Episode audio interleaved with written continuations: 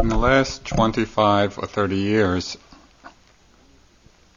many of the different Buddhist traditions have been funneling into the West. And it's an interesting phenomenon because in Asia, often for many hundreds of years, practitioners and teachers of these different traditions didn't communicate and didn't talk to each other. They were really quite isolated.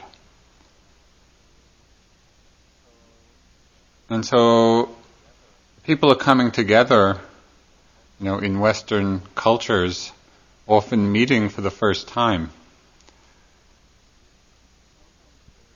And sometimes there's some startling confusions which come about from that. there was one famous meeting back in the 70s between Kalu Rinpoche, who was one of the great Tibetan meditation masters of this century, and Soen Sa Nim, you know, the Korean Zen master. They met for the first time. And Soen Sa Nim, in Zen Dharma combat fashion, you know, holds up an orange and demands of Kalu Rinpoche, what is this? You know, expecting some response about the nature of reality. And Kalu just kind of looks at him. and Sansani, you know, says in a more demanding voice, what is this? And this goes back and forth a few times. And finally, Kalu Rinpoche turns to one of his attendants and says, don't they have oranges in Korea?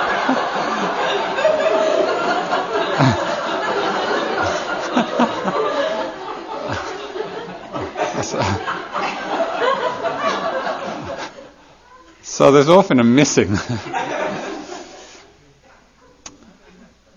well, tonight I'd like to talk about the nature of mind. And in it, try to clarify the meaning of some words that we use often, but are sometimes used in different ways in different traditions and therefore can create some confusion when we try to sort it all out. Now, all words used to describe different aspects of the mind. Words like mind, and consciousness, and awareness, and mindfulness. Now, what does each of them mean? And in this clarification of terms, as we begin to explore their meaning, we might see that underlying all of the different traditions and teachings, there is one essential fundamental principle of liberation, one dharma of freedom. The fundamental attribute, or we could say function, of what we call mind, the fundamental function is consciousness. That is the knowing faculty. Consciousness simply knows in its barest, most naked form. And knowing here doesn't refer to the acquisition of knowledge. So it's not that kind of knowing. But rather it's just the very bare experience of the object itself. And so there's knowing of sight, of sound, of smell, of taste, of touch, of sensation, of mind objects. It's bare knowing without any proliferation of thought or reaction or judgment. so this is what consciousness means. Consciousness is the knowing faculty. And sometimes we use the word mind and consciousness synonymously. Okay, just the knowing. So knowing is arising in every moment. It's knowing one thing or another. Now in every moment of knowing arising,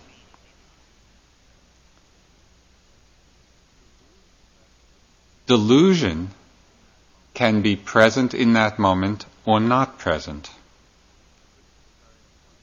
Now, this is a very important point. Delusion is not inherent in consciousness. It's not something inextricably linked. Delusion is sometimes there when the conditions are there for it. It's not inherent in the knowing mind, and yet, as we've experienced, it's quite a strong habit.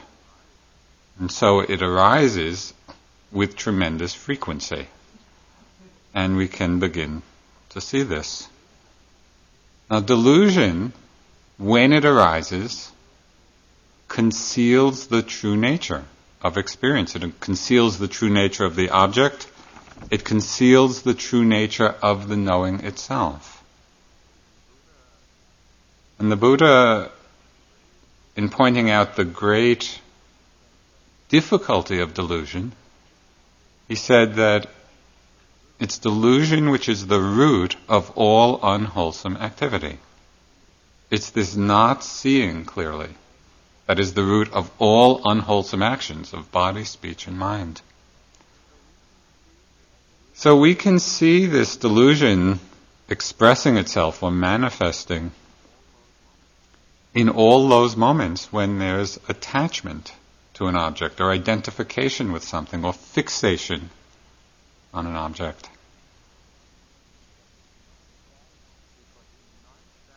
Because in that moment of delusion, of fixation, of identification, we are not seeing clearly, in fact, probably not seeing at all, the three characteristics of existence. We're taking, because of the delusion, we're taking what is impermanent to be permanent, and what's unsatisfying to be satisfying, and what's not self to be self.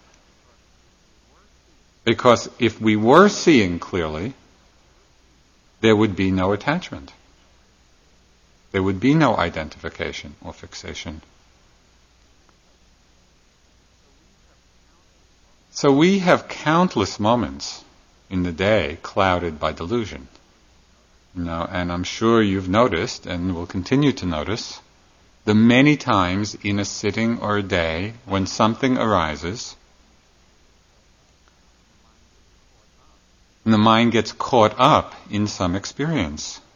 You know, there may be a judgment, a reaction, a plan, a desire, a fear, a wanting. Whatever, something is arising, conditioned by various causes. And then there's a moment of identification with it. We get caught by it. We get attached to it. And we can feel it really as a moment of contraction. And in that moment when there's an identification or attachment to an arising experience, in that moment of attachment, attachment there's an energetic contraction. And so an image that's come to mind very often, it's like objects are coming and going. They're just arising and passing away. We could call them objects. We could call them appearances. I like I like the word appearance because it desolidifies it somewhat. Simply appearances arising, and it's as if they all have little hooks on them, but they're just going by, each with their hook. In moments of delusion, Pac-Man bites. it's like the mind just bites on the hook, and we get caught. It's helpful to notice each of these moments of contraction, of identification, because they're moments of suffering. Whenever we're getting lost, caught up in, taking to be self, you know, a thought or a sensation or whatever it is, in that moment, there is a moment of suffering. And so, right then, we are actually experiencing the truth for ourselves of the first two noble truths. we're seeing it, it's no longer theoretical. We're seeing, feeling the suffering of it, and seeing the cause of it, which is the attachment, the clinging.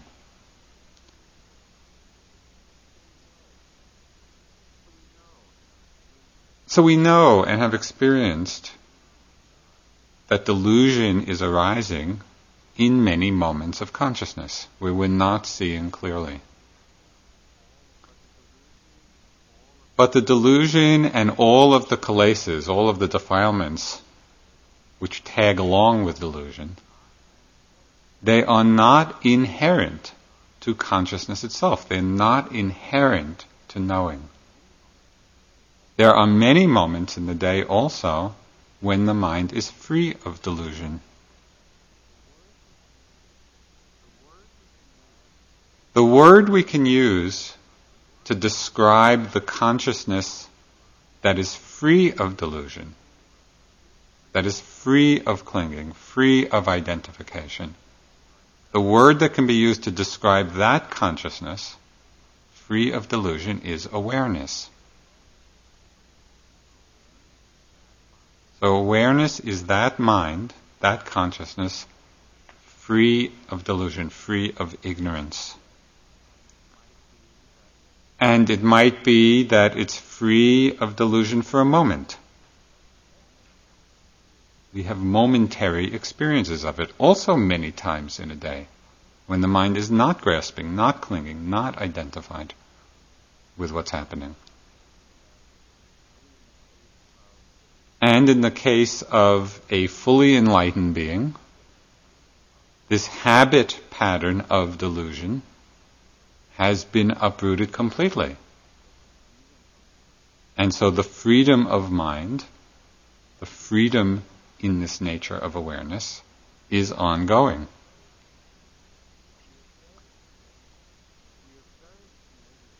We are very familiar with descriptions of the deluded mind. Not only familiar with the descriptions of it, free with, familiar with the experience of it. And the Buddhist texts are filled with lists describing how the mind gets caught in various ways. There's the hindrances and the bonds and the floods and the taints. And in the Visuddhimagga, I mean, there's pages describing the deluded mind as a way of helping us to see and understand. But I think it's also helpful for us to describe the nature of awareness, the nature of the mind which is free of clinging, free of attachment. What is that mind like? The mind that is not conditioned by kilesas. What is the nature, what is the quality of that consciousness, of awareness. Because if we become familiar with the description, the words can actually point us to the experience of recognizing it. Now, so often we just pass over those moments when the mind is free of delusion. And so we miss the opportunity to recognize it clearly and because we don't recognize it clearly, it hinders, uh, hinders us from accessing it easily.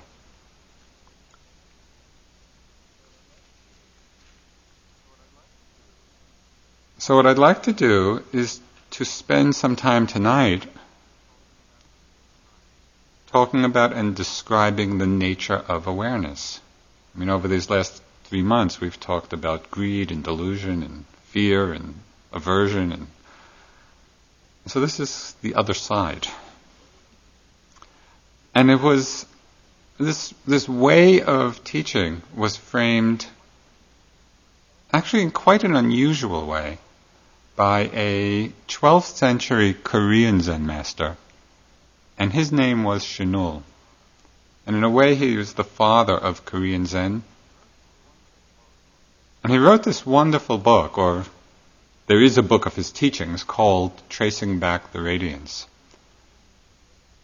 And he framed the teaching in one very with one very significant concept. He called it sudden awakening, gradual cultivation. And it's a bit startling because this is almost the opposite of how we usually think of our practice. We generally think of it as gradual cultivation leading to awakening. Well, Chinul kind of turns that on its head and says sudden awakening to begin with, and then the gradual cultivation of that state. So, what is this sudden awakening that he's talking about? It's the recognition, it's the direct experience for each of us of the fundamentally empty, clear nature of awareness. Now remember, awareness means consciousness free of delusion, free of clinging, free of attachment. And so sudden awakening for Chinul is the recognition of the nature of this awareness, of the mind free of delusion. We begin to see and understand as we investigate this, as we look for ourselves, that it's not a state of mind that's developed.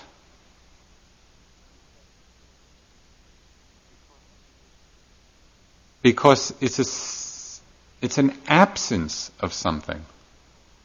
It's an absence of delusion.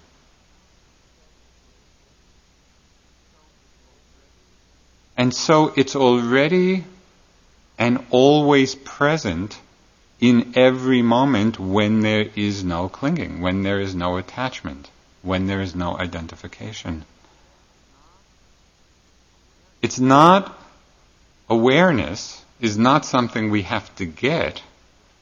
It's something we need to recognize and come back to.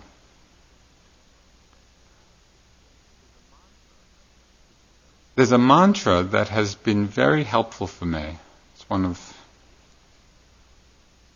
one of my mantras that has really helped me in my practice a lot. Because it is a skillful means for not clinging. That's its purpose. And this mantra is, it's already here. And I use it when I'm sitting, I'm going along, and I can feel my mind looking for something, wanting something, expecting something. And it could be something trivial, it could be enlightenment but it's all characterized by the wanting mind. And so already the mind is in delusion. It's caught by the wanting. And so using the mantra, it's already here, reminds me that it's not about wanting something, it's about letting go of clinging. And in that moment, it's already here I can feel the mind relax and open and drop back into the moment of knowing, free of attachment, free of clinging.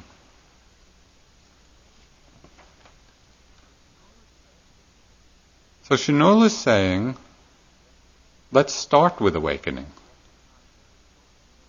Recognizing this nature of awareness and then practice the gradual cultivation of that recognition.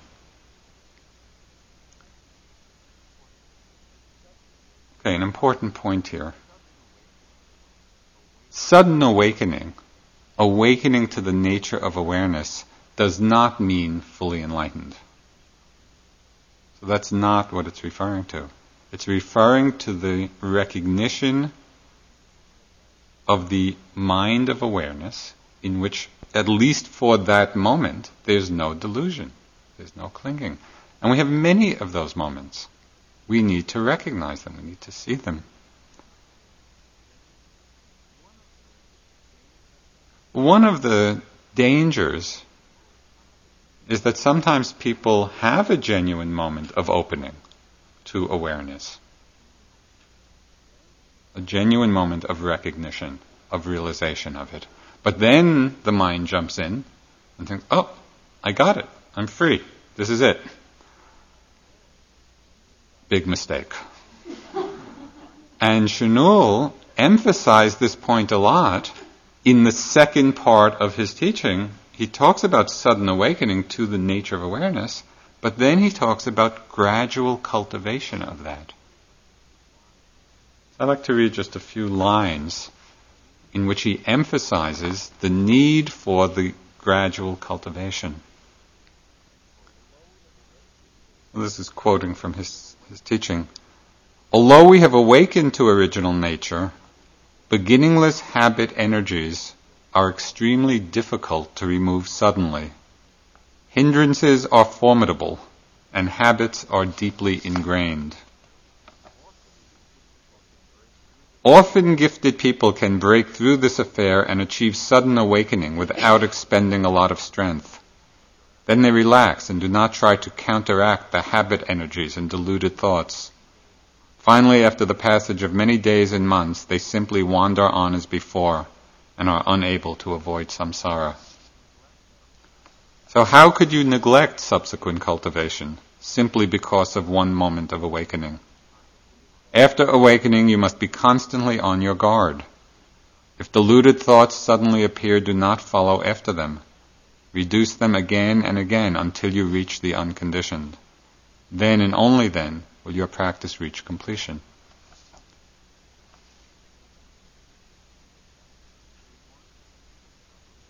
So we want to keep the proper balance between these two aspects.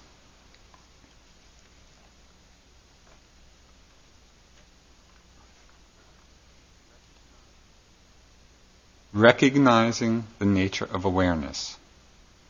And again, awareness means consciousness, the knowing faculty in any moment which is free of delusion.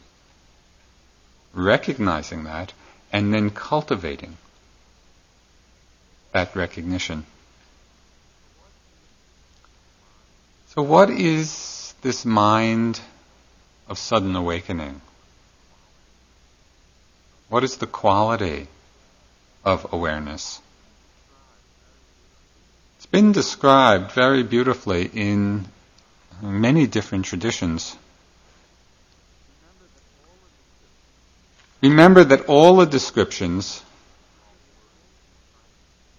are words describing it. It's like fingers pointing to the moon.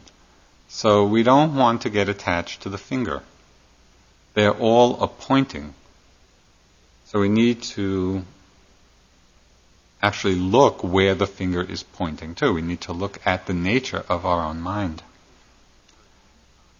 One teaching which you've heard many times in these last three months, you know, but it so clearly expresses this understanding. This is from the Pali text. The nature of the mind is radiant and pure.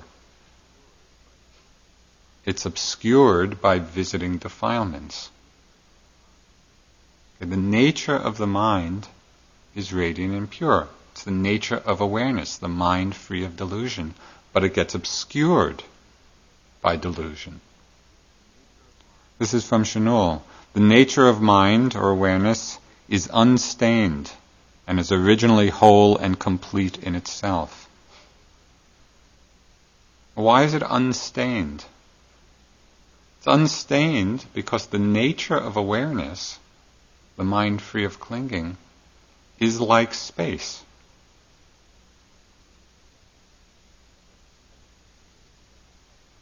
You know the example, which again I think is found someplace in the text, of trying to throw paint into space. It doesn't stain the space, color the space, because there's no place for it to land. So the nature of awareness is unstained, unstainable, because it has that space like nature. This is from the Tibetan tradition. The essence of mind is like space, therefore, there is nothing it does not encompass. Sometimes we use space as a metaphor for awareness. Because awareness, that is consciousness free of delusion, free of kilesa, defilements, has many space like qualities. When you look into the nature of your own mind, into the nature of awareness, we see that it's invisible. You know, an exercise that I've mentioned many times during the course is framing our understanding in the passive voice, things being known, sensation being known, sounds being known, and then looking to see known by what. And when we look to see, well, things are being known, clearly sounds sounds are arising and being known. Known by what? There's nothing to see. It's invisible. It's clear. It's empty. It's unobstructed. These are all qualities of space which could be applied to understanding the qualities of awareness. So, if as an experiment we wanted to see, okay, how would we experience the space in this room? Now, look at the space, become aware of the space. How would you do that? Well, if you're looking too hard,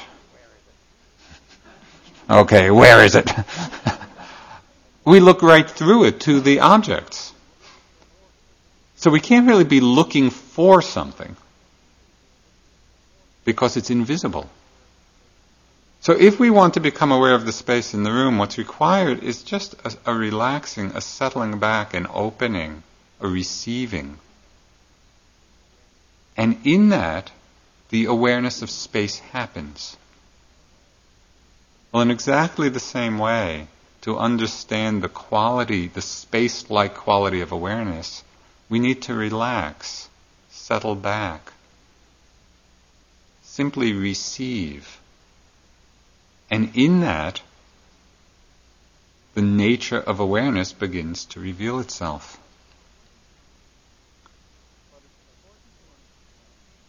But it's important to understand that space is used just as an analogy. Awareness is not space. Space doesn't know anything. And so we don't want to confuse these two. We're just using it as an analogy because it has certain qualities in common. But awareness is consciousness free of delusion. There's a knowing faculty there. So it's quite different than space. And sometimes people hear the phrase resting in awareness, just rest in awareness. And it gets held in such a way that somehow we imagine or create some idea of this great spaciousness, and we're resting in spaciousness, and somehow that that is the nature of awareness. I think that's uh, confusing. We don't want to be identifying with anything. We don't want to be creating a sense of space and then identifying with that and saying, yes, this is awareness, this is the nature of awareness. We don't want to be identifying even simply with the knowing. Somebody once reported to uh, one of the Tibetan teachers talking about their experience of awareness and saying how, how it felt just like this great boundless spaciousness. And he replied, It's not really what it's about. It's not about spaciousness, which is just another created state. It's about groundlessness. Groundlessness meaning that nothing is to be held on to. No, not taking a stand any place. And so this is the crucial point of understanding that nothing whatsoever is to be clung to as I or mine. Not the objects, not some idea of spaciousness, not awareness itself.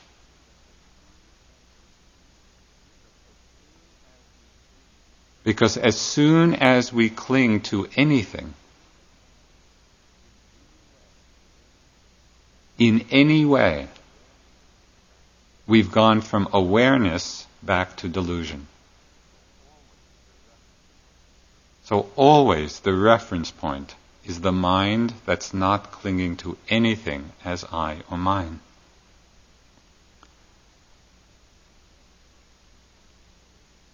So, consciousness. Consciousness is the simple knowing of the object. Sometimes consciousness, this knowing, is clouded by delusion.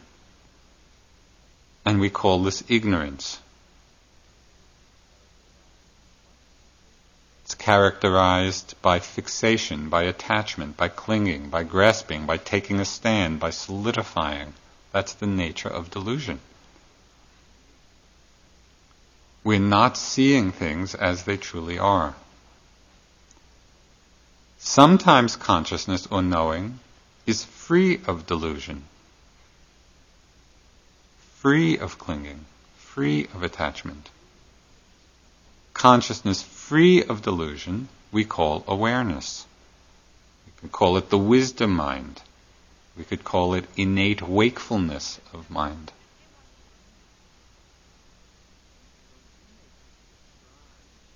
So, an image which describes this movement from delusion to awareness, back to delusion, is that of the image that can be used, is the image of ice and water.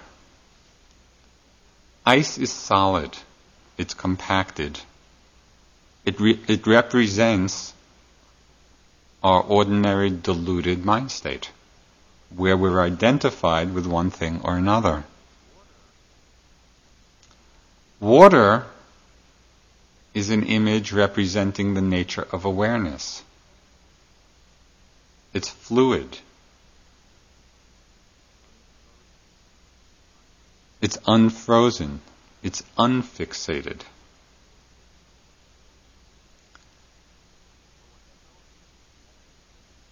But what's so interesting here is that ice melted is nothing other than water. And so awareness is not something else that we have to find. It's simply the melting of delusion. It's a melting of delusion, the letting go of clinging. Ice becomes water when there's no grasping at anything. And so it's this very same mind. It's not something apart from us. It's simply the melting of the fixation. Because sometimes we think we've melted the ice and the mind is water, but it's really slush. because it can feel like there's no clinging and no identification. You know, and oh yes, resting in awareness, resting in water. But there are so many subtle levels of attachment, of clinging. And it's very interesting just to watch this process of ice to water to slush to. Because we can be in a slushy state thinking it's water, and kind of going along, going along, and then all of a sudden, for whatever reason, the mind suddenly will let go of what it had been holding on to.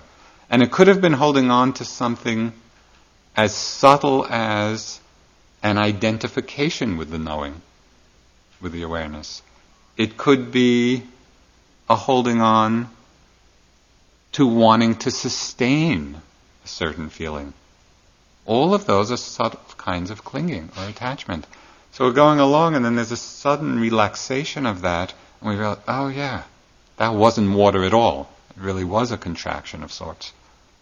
So we drop back, and that process keeps happening until we really, in moments, have the experience of the completely unfrozen mind.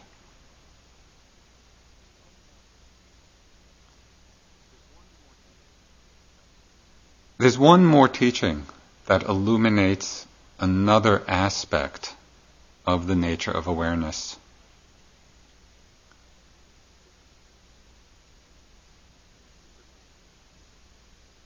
And this is where things get really interesting and beautiful. This particular teaching, although it's expressed in many different places, comes from the Tibetan uh, master Shabkar. He said, The mind's nature is vivid. The mind's nature here meaning awareness, water, the mind free of clinging. The mind's nature is vivid as a flawless piece of crystal, intrinsically empty, naturally radiant, ceaselessly responsive. The mind's nature is vivid as a flawless piece of crystal, intrinsically empty, naturally radiant, ceaselessly responsive. This formulation is meaningful because it brings in a third quality of awareness. It's not only empty, like space, it's radiant, which is the knowing aspect. It's ceaselessly responsive, which is the energy of compassion.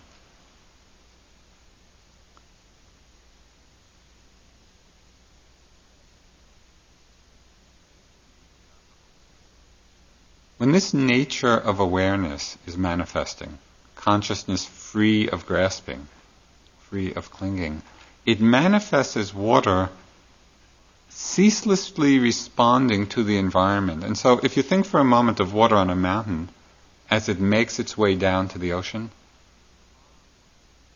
and it just responds in every moment to the topography of that particular place. And what's interesting about water going to the ocean, that even though it seems to meander, it's always the shortest possible course, given the particular topography. And there's something I like about that. Somehow, the ceaseless responsiveness of awareness to changing conditions is the quality of love, of compassion. Because there's no holding to anything, there's no contraction, there's no self referencing.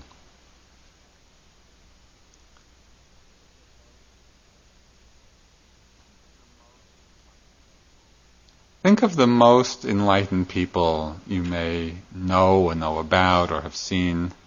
And, and somebody who, who easily comes to mind for many of us is somebody like the Dalai Lama. You know, who manifests this water-like, uncontracted, spontaneous responsiveness to people, to situations. It's not contrived, it's not effortful. It is the expression of emptiness. It is the expression of awareness. When we're not fixated on particular thoughts, or particular images, or judgments, or reactions, when we're not siding with ourselves, then the natural response to situations is love, is compassion. And it's not compassion as a stance. It's not the sense, oh, you poor thing, I'm going to be compassionate towards you, because that's just another ego game. This is compassion coming out of emptiness of self.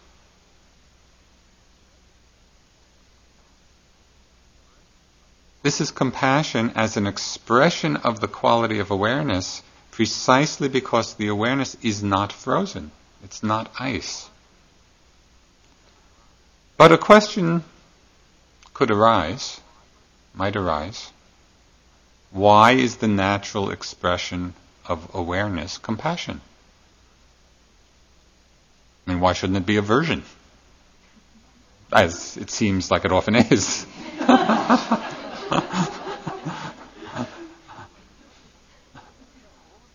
Well, when we look carefully, and again, all of this is to really investigate for ourselves. It's not a question of believing any of this. It's all about looking at the nature of our mind, of consciousness in moments of delusion, and seeing the contraction, the ice like quality, investigating the nature of consciousness free of delusion, which we call awareness, seeing the water like fluid nature. When we look at our experience, we see that all unskillful actions are rooted in ice. They're rooted in delusion. That's where all of the unskillful actions come from. They come from this sense of self.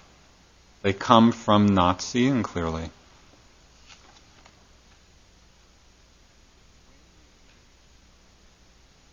When we're in the nature of awareness, it's fluid, it's open, it's responsive. There's no self reference.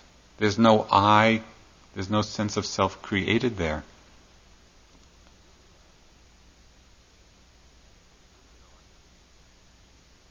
Some time ago, I had a, just a very vivid experience of precisely this move from ice to water and it manifesting as compassion and loving feeling. I was in a situation with a friend and he was very angry with me. And we were having really quite a difficult time. And this he was angry, and so I was feeling hurt and defensive and angry back. But I was mindful enough to at least recognize what was going on. And so I just stopped for a moment, feeling the contraction, feeling that ice like contraction of identification with my own feelings. And then in that moment of feeling the contraction, what I did was to actually relax the heart because I was feeling it right here. I was feeling the tightness in my heart. And so I practiced just relaxing the heart into that space like quality of awareness, which actually was holding the both of us. So instead of the identification with me here and him there and being in conflict, relaxing the heart into the space like quality of awareness, holding us both, no longer identified with one side, no longer siding with myself. And what was so amazing was that the energy or the quality of that awareness was metta, was compassion. It was like awareness was just seeing the whole situation holding both sides, seeing the suffering of it. And it was fantastic. It just transformed the anger and the hurt and the defensiveness and the tightness. It melted the ice. And the water expressed itself as metta, as loving feeling. So we can do this. We can actually practice this. Is not something you know, far off in the future. Because remember, awareness is not something other. It's simply ice melted. So in all of our experiences of contraction through the day, whether internally, just with what's going on within ourselves or in relationship to others, if we can pay attention and see what's happening, it's possible to relax the heart to relax into awareness.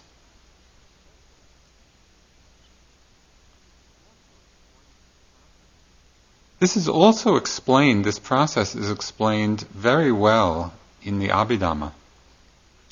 And it's something I just came across. I was reading through uh, some of it the other night, and I came across something that I had not, I'm not an Abhidhamma scholar really, and so this really jumped out at me.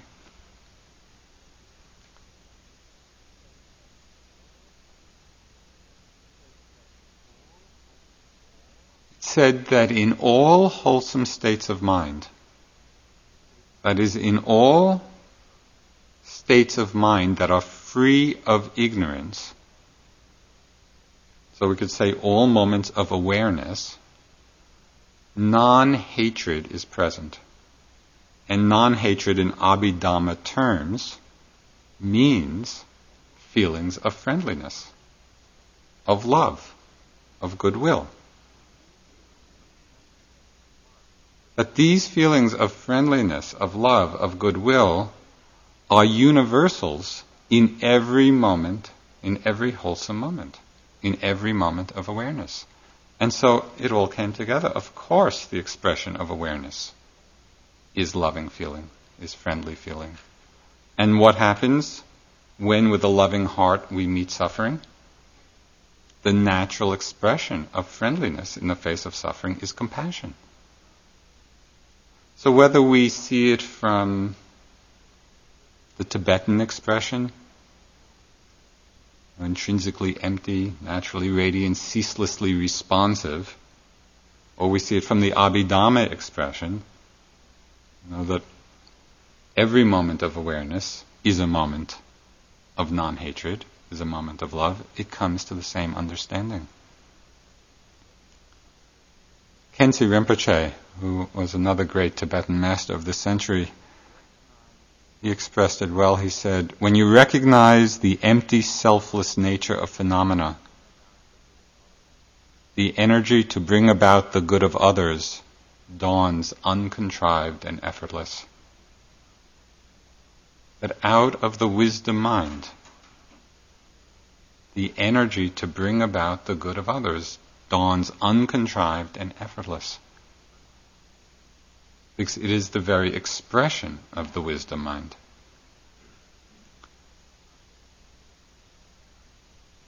Consciousness, the knowing faculty. When it's conditioned by delusion, we call it ignorance.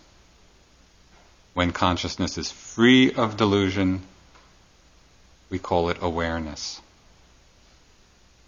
The expression of awareness, the natural expression of awareness, is love and compassion.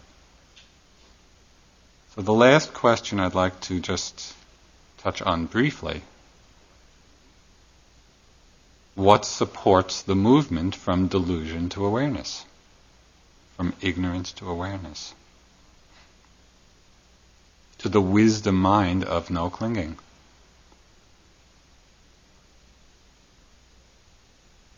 Mindfulness and wise attention.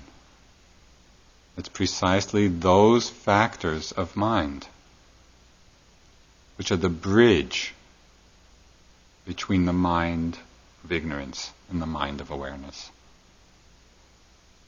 Mindfulness or sati, which we've talked about a lot, very simply is attentiveness to the present moment. So we see, either sooner or later, when we're caught, when we're fixated, when it's ice. Mindfulness notices that.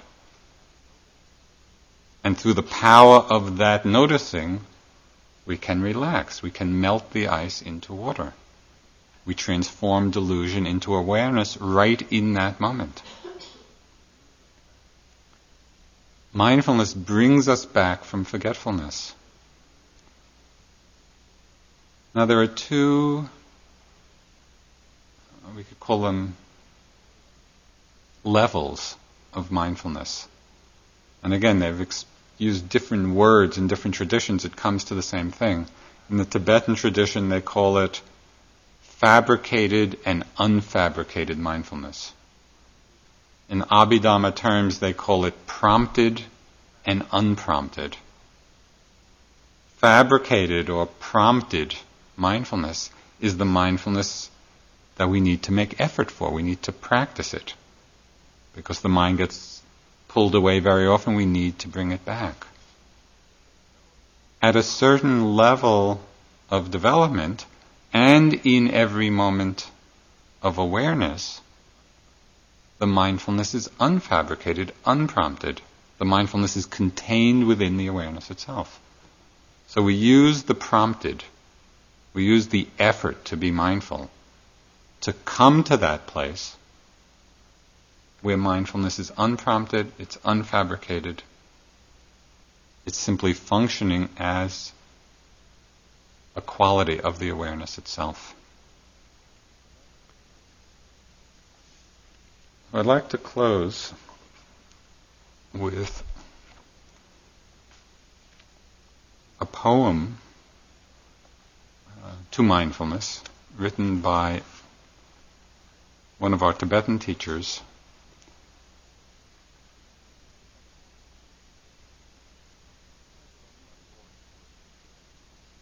It has a few coarse words in it. so anybody who would like to leave.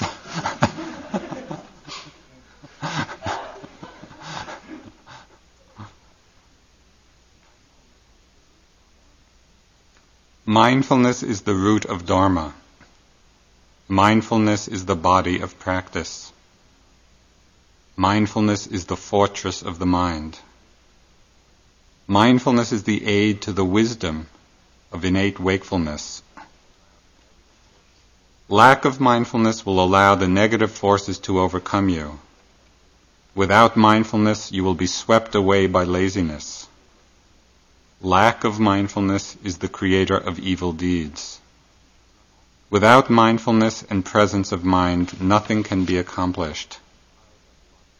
Lack of mindfulness piles up lots of shit. Without mindfulness, you sleep in an ocean of piss. Without mindfulness, you are a heartless zombie, a walking corpse.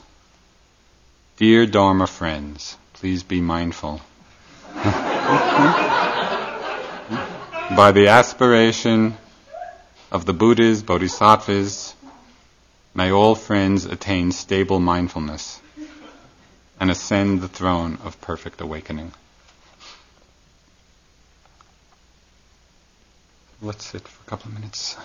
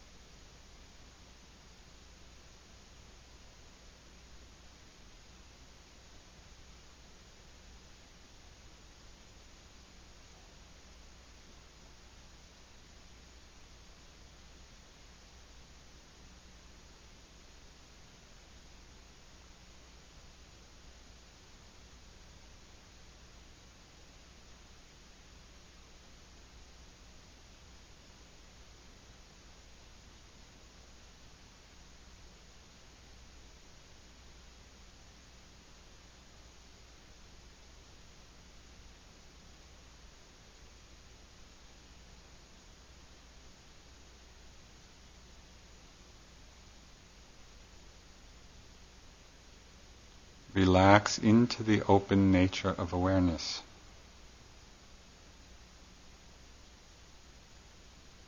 Into the mind of no clinging. It's already here.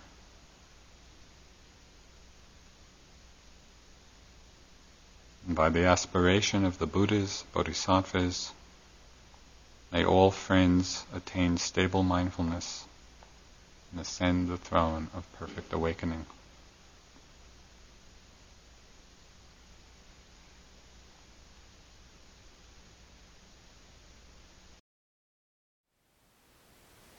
Thank you for listening. To learn how you can support the teachers and Dharma Seed, please visit dharmaseed.org slash donate.